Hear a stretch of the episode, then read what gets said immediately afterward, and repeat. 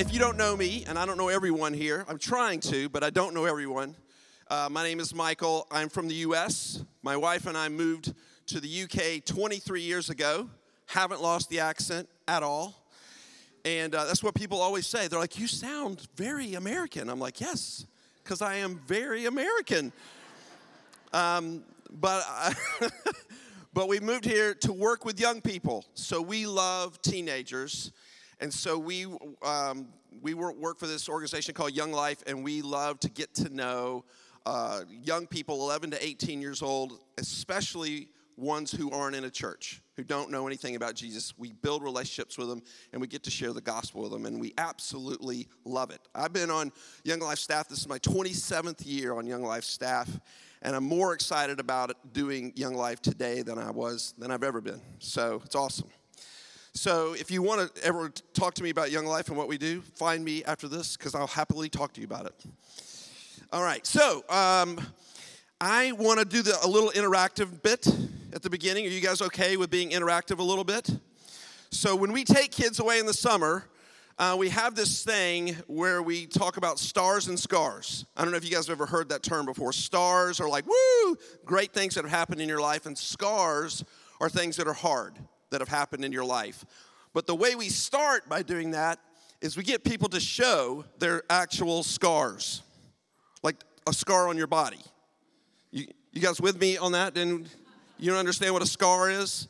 Yes? So here's what I want you to do. You can't talk to your spouse. Oh, you'll be okay. You're adults. Find someone near you, and if you can show them your scar, then show it to them. Now, there's some scars that cannot be shown. We know that.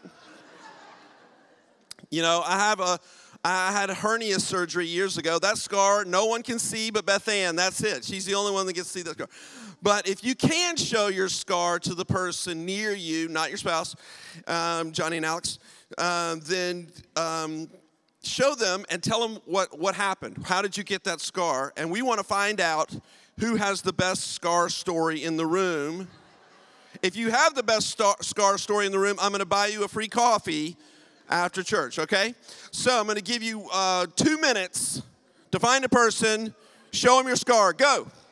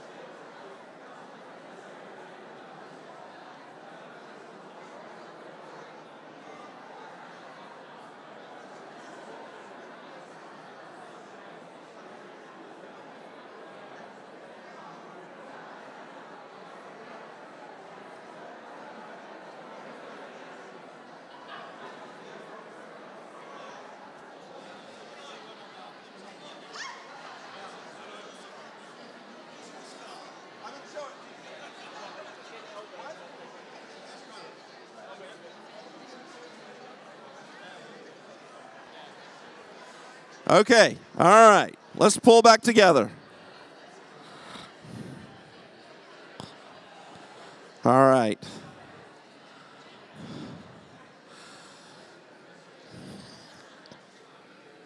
Perfect. Well done. You guys, that was good. Well done. You went for it. You learn a lot about people hearing their scar stories, don't you? You're like, whoa. So, um, before we find out who has the best story, I'll tell you mine. I don't know if you guys noticed, but I actually shaved my goatee off just for this morning. Did you guys notice that? I did. Because underneath my goatee was my scar. So you guys may not have even known that it was there, but I have a scar right here on my face that I've had since I was very young. And uh, over the years, um, as I got to know teenagers, they would always ask me, Where'd you get that scar? You know? And of course, what you want it to be is some elaborate, amazing story. I was in a knife fight and I saved this family's life. And, but it's not that. My little brother, when he was two, hit me in the face with a vacuum cleaner hose when I was three. that, that doesn't impress anyone. That's not an awesome story. But I had to have, I had to have, um, you know, stitches. And so I don't even remember life without this scar on my face. There's baby pictures of me before I had it, but they're in black and white. That's how old they are, right? So um, this, I've just always had it. So I, but I forget about it because I've been wearing a goatee for a long time, and so it's hidden and people don't notice it. But when I don't have the goatee, inevitably, when I meet someone, within a few minutes, they'll ask me, How'd you get that scar? Now, what, I, what we do with young people after we talk about our scars on the outside is then we say, What about scars that are on the inside? Right? It leads right into that. This is normally about halfway through camp, and you've been hanging out with these young people, and you've been building a bridge with them, and they're ready to open up and they're ready to kind of share a little bit more about their life and some of the hard things that have happened. Because here's the reality, okay? And if you're new to Forest Town Church, here's what you need to know everybody has scars, right? There's no perfect people in here, are there? We've all got stuff that we've been through, hurts, right? Some of them happened when we were really, really young, like, like this scar, and some of them may have only happened this past month. But the reality is, we've all got some internal scars. And, and, and some of those we're over with. We're like, that's fine. I've had that scar. It's all good. But some of these scars, some of these hurts, some of these things that have happened in our life, um, for some people in the room, maybe for a lot of people in the room, they're still resonating today. They're still painful today, right? That's just true for so many people.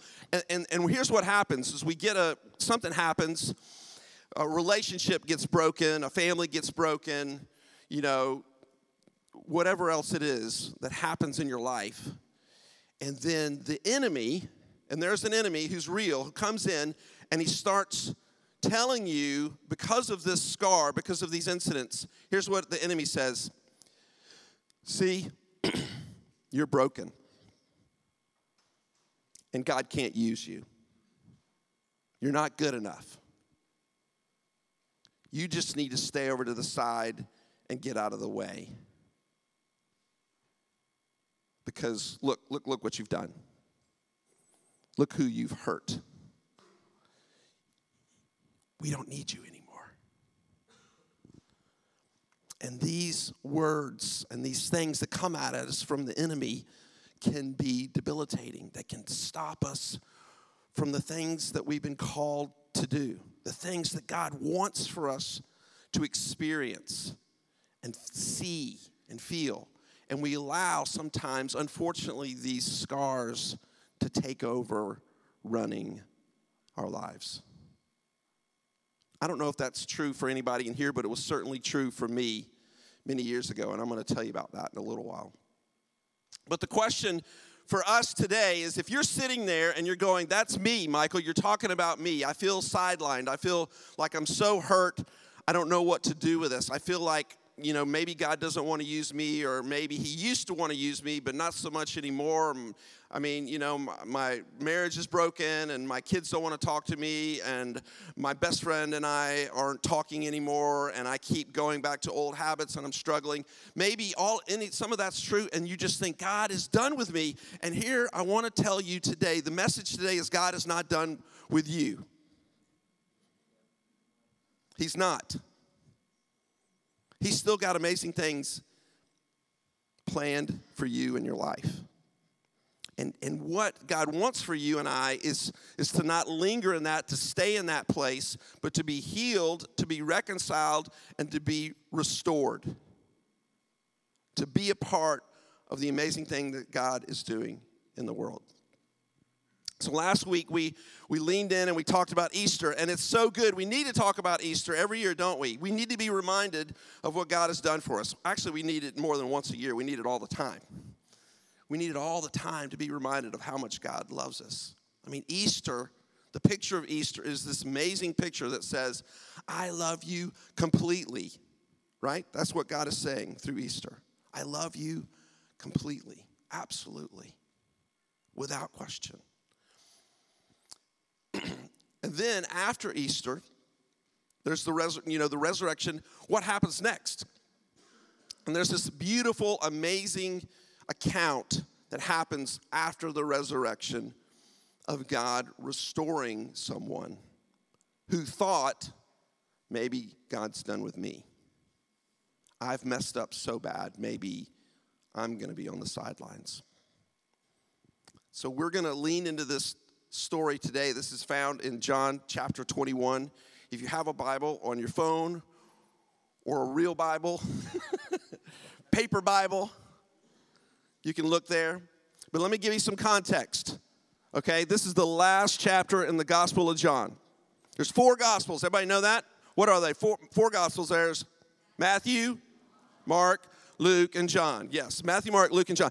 Matthew was written by an eyewitness named, guess what? Matthew.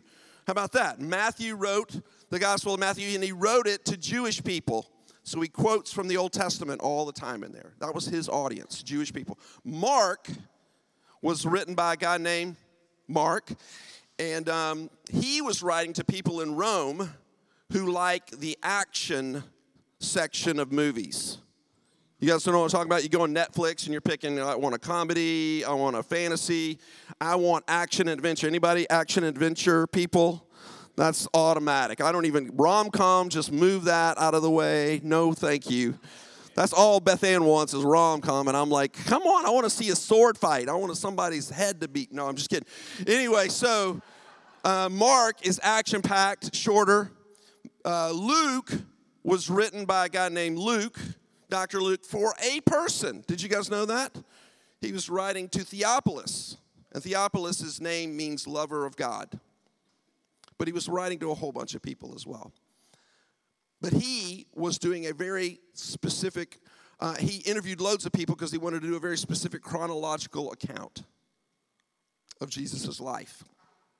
And these are the synoptic gospels because they were written around the same time and they tell a lot of the same stories in them. John, this gospel we're leaning into, was written later and it's more theological. It's not, he's not trying to do it in, chronological order. He actually, um, the themes throughout John are from seven signs and seven I ams. So if you read the Gospel of John, you're going to get a, a, different take on Jesus, but it's powerful. But what he says in the Gospel is, I'm writing this so that you will believe that you will believe that Jesus is who he says he is. He, he is doing this uh, um, as an evangelistic tool so that people will come to faith. That's John's. Can you guys see what I'm doing? I'm holding a mic and opening a water bottle at the same time. That's not easy, people. so the resurrections happened, and before Jesus was resurrected, I didn't even know this until I was studying for today. But Jesus told the disciples you're going to see me in Galilee. Did you guys know that? I didn't even realize that. They were in Jerusalem when the resurrection happened, and he said, I'm going to see you in Galilee. And Galilee, where they would hang out, is 100 miles away. It's like walking from here to Birmingham. So he says, I'll see you up there. So that's going to take them three or four days to go to Galilee. Now, why? He, he's already seen them in Jerusalem. Why do they need to go all the way to Galilee? That's a long way to meet up again, right? Well, there's a reason. there's a very specific reason. And the reason is this because Peter, his guy that he has chosen to be the leader of the disciples, Peter needs to be reminded that he was the one Jesus picked to lead the way. You see, what happened before the resurrection, if you guys remember this, is they're in the upper room, John chapter 13, And Jesus says, I'm gonna have to, I'm gonna have to die, and you guys are all gonna run away. You're all gonna fall away. And Peter stands up, and if, and I love Peter. I don't know if you guys love Peter. Peter is loud. He speaks before he thinks. You know, he just he's just in your face. He's rough around the edges, but you just love him anyway, right?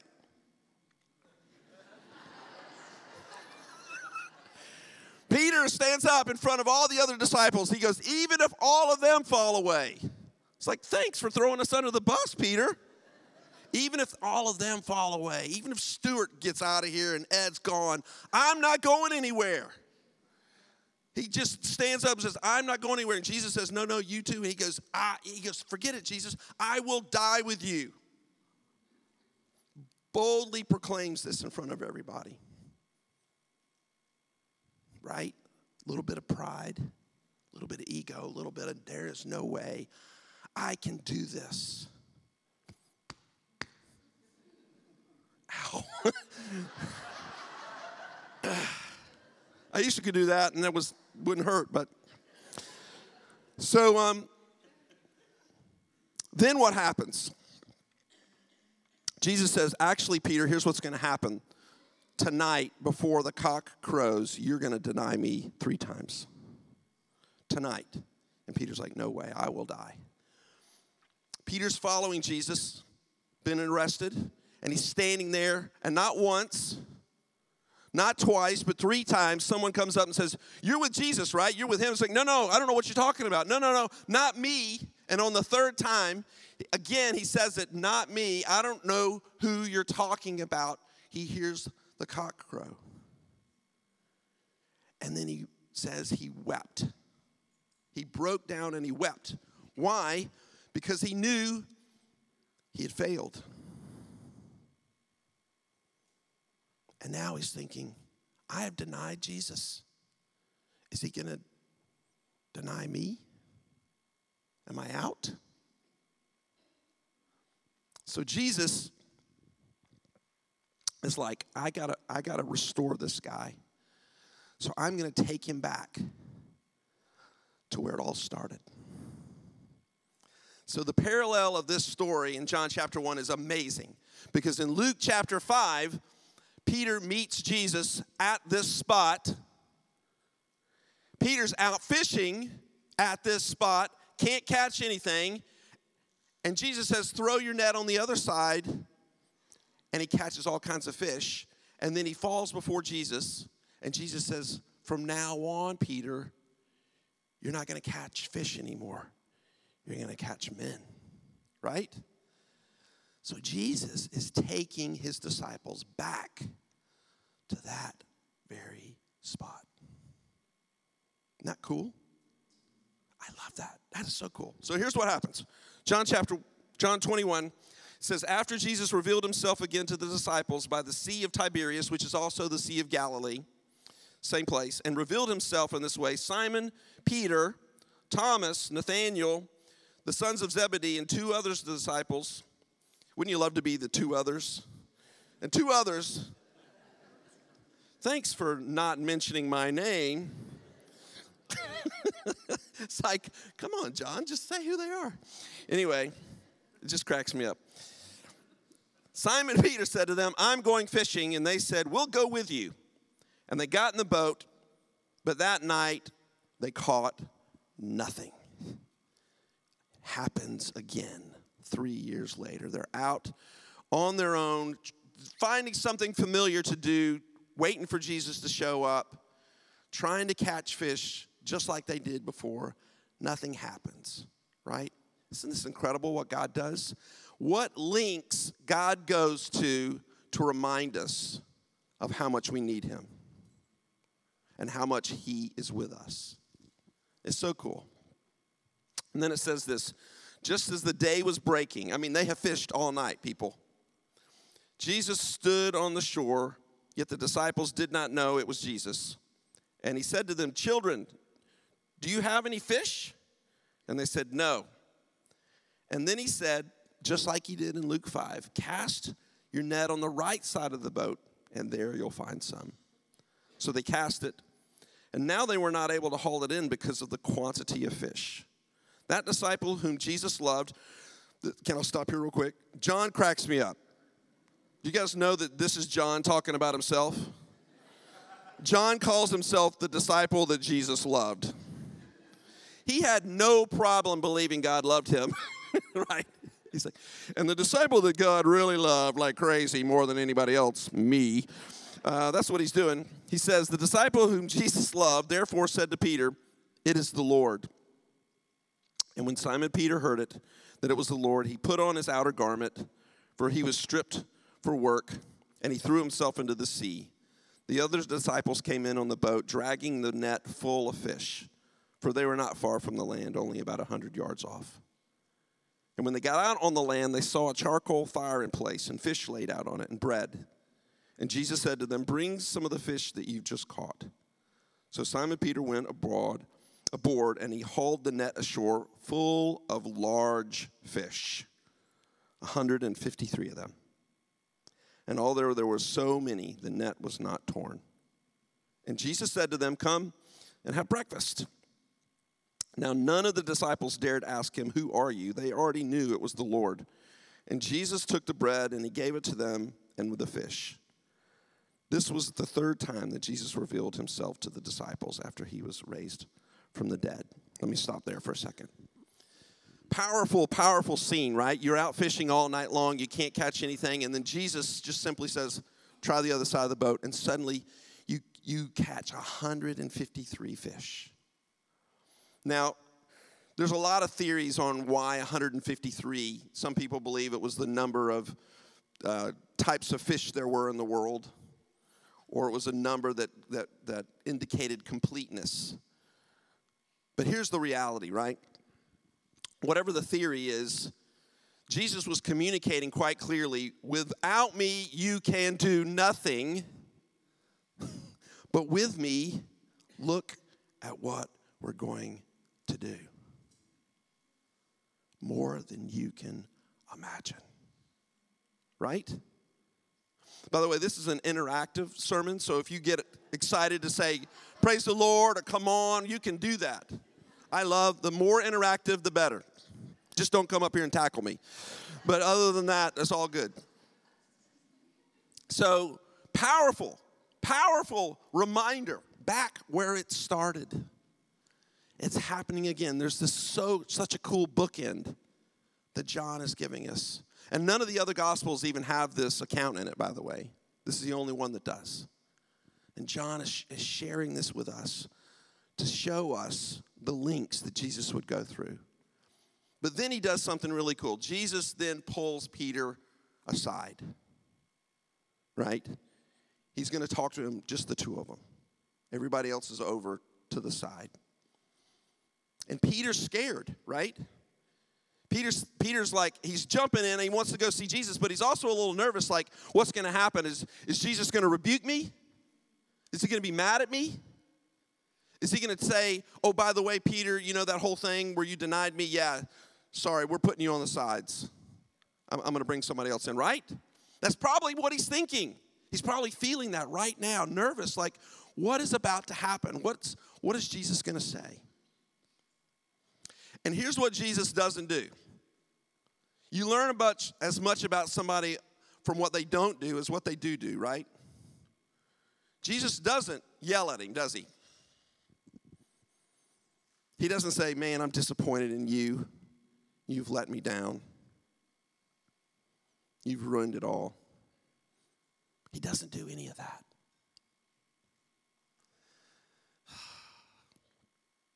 Instead, he looks at Peter. Here's what it says He said to Peter, Simon, son of John, do you love me more than these?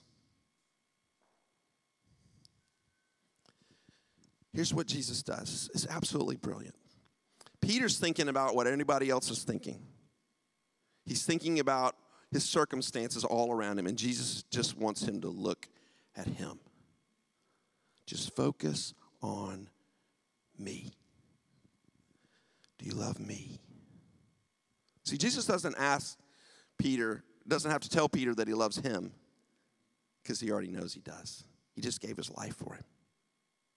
Right?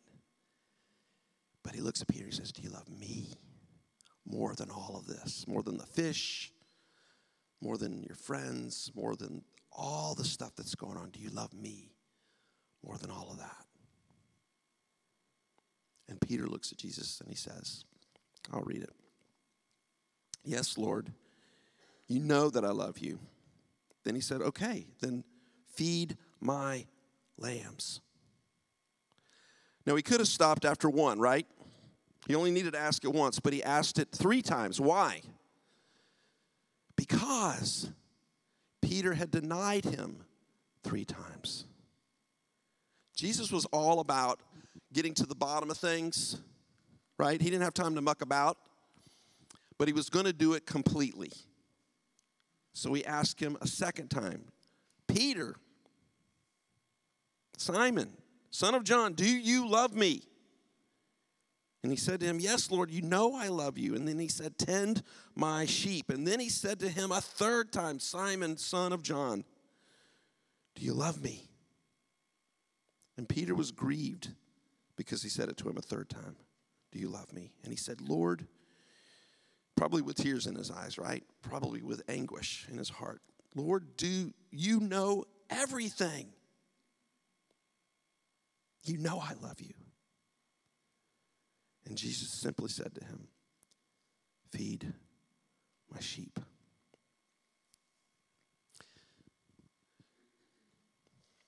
Um, I love baseball. I know this is a different subject.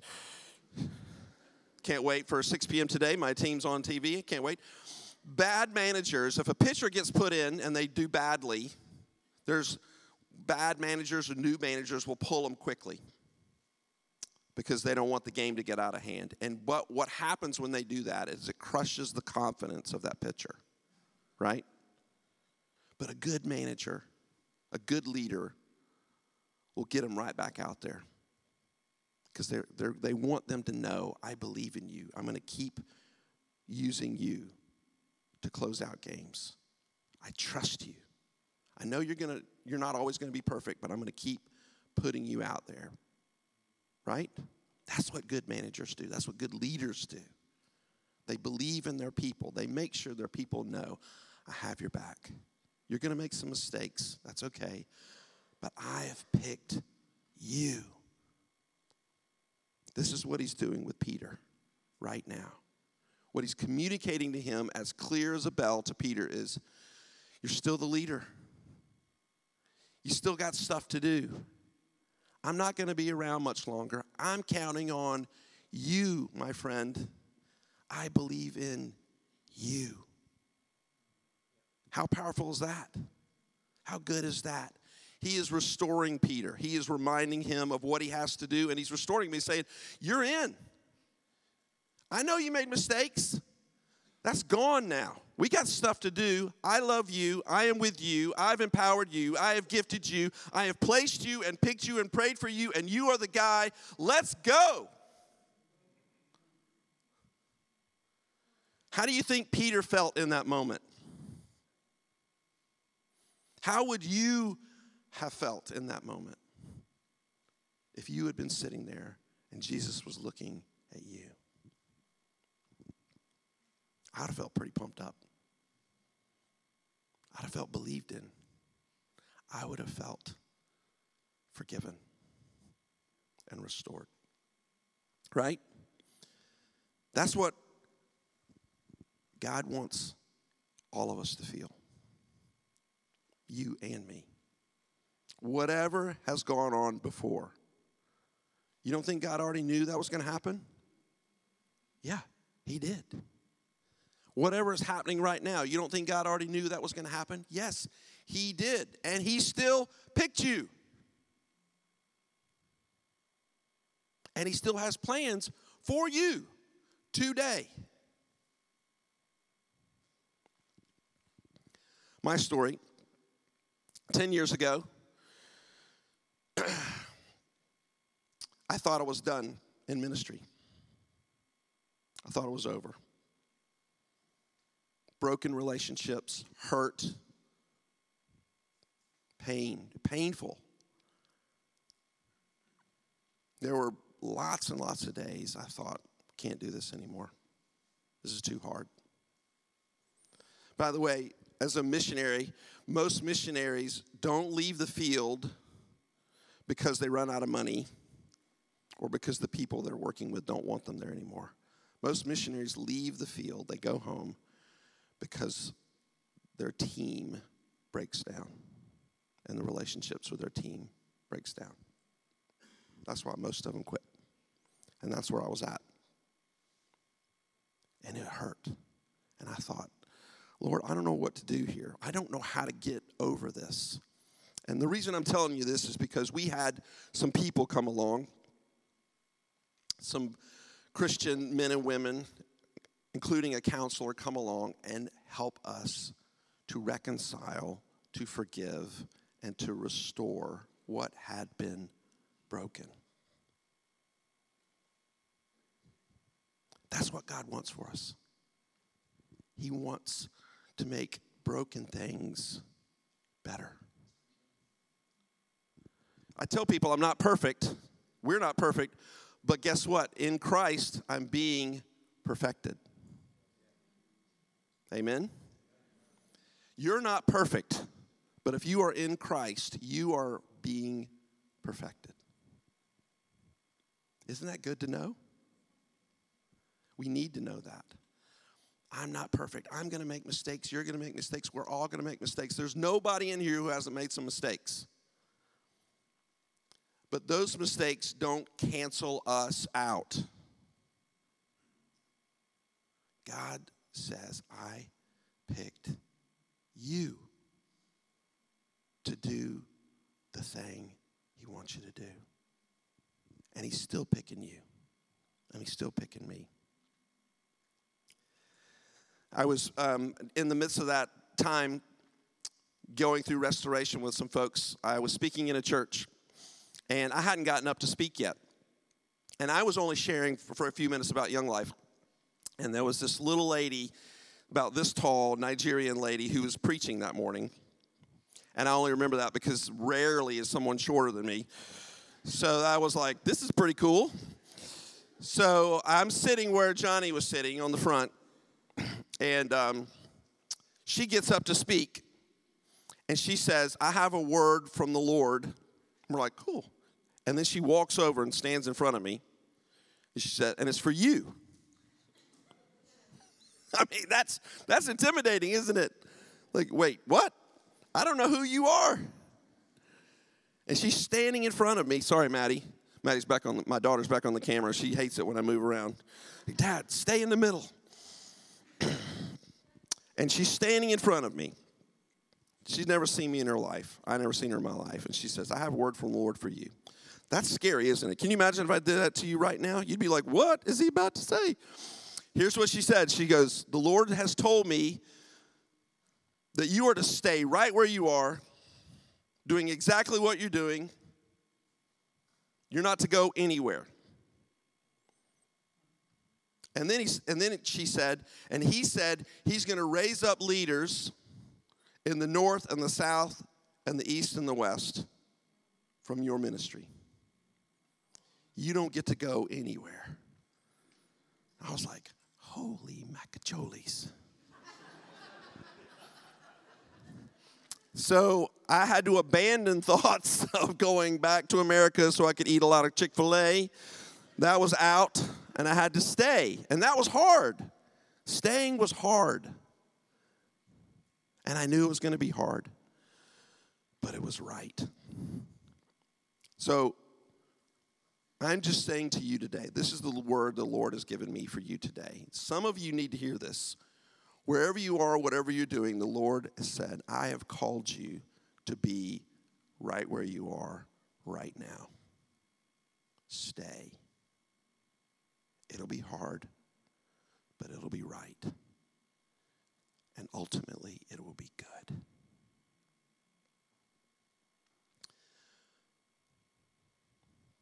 Here's what we're going to do. In just a minute, I'm going to pray. And then at the end of my prayer, if you are sitting there today and you're going, I'm one of those people, I need somebody to help me get restored. I need somebody to come alongside me and help me heal, forgive, reconcile, forgive myself, forgive somebody else, whatever it is. We're going to have people up here who are going to be ready to pray with you, for you. And here's what I would say even if you don't get up today, even if that's just too hard for you today, find somebody. Don't try to do this on your own. Find somebody that you can sit with, that you trust, that you can share your heart with, and say, right now, I feel like I'm on the side and God can't use me, but I want to get used. I want to live the life that God has for me. And just say to Him, Can you help me get there? It's not easy, but it's good. And it's where we want to be.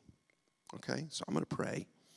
And then if you want prayer, there'll be a team of people up here prayer team people, whoever they are and anybody else who wants to come up and pray for people, come and let us pray for you and support you. Okay? Can we do that?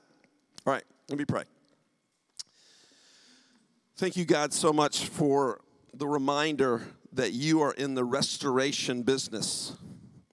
You are in the second chance business. You are in the get to start over. Your mercies are new every morning business thank you that you've got something for all of us, that there's no one in this room that you don't want on your team. Everybody here is invited, everybody here is welcomed, everybody here is someone you love and you're excited about seeing their future play out in an amazing way. Everybody, no matter what has happened before today. So, my prayer, God, our prayer, Simple. Restore us. Help us heal. Help us be healthy and whole so that we can be a part of everything you're doing. So we can live the life that you have for us. So that we can love and care and grow with our friends and our families in this church. We need you. We need you to restore us. Pray this in your powerful name. Amen.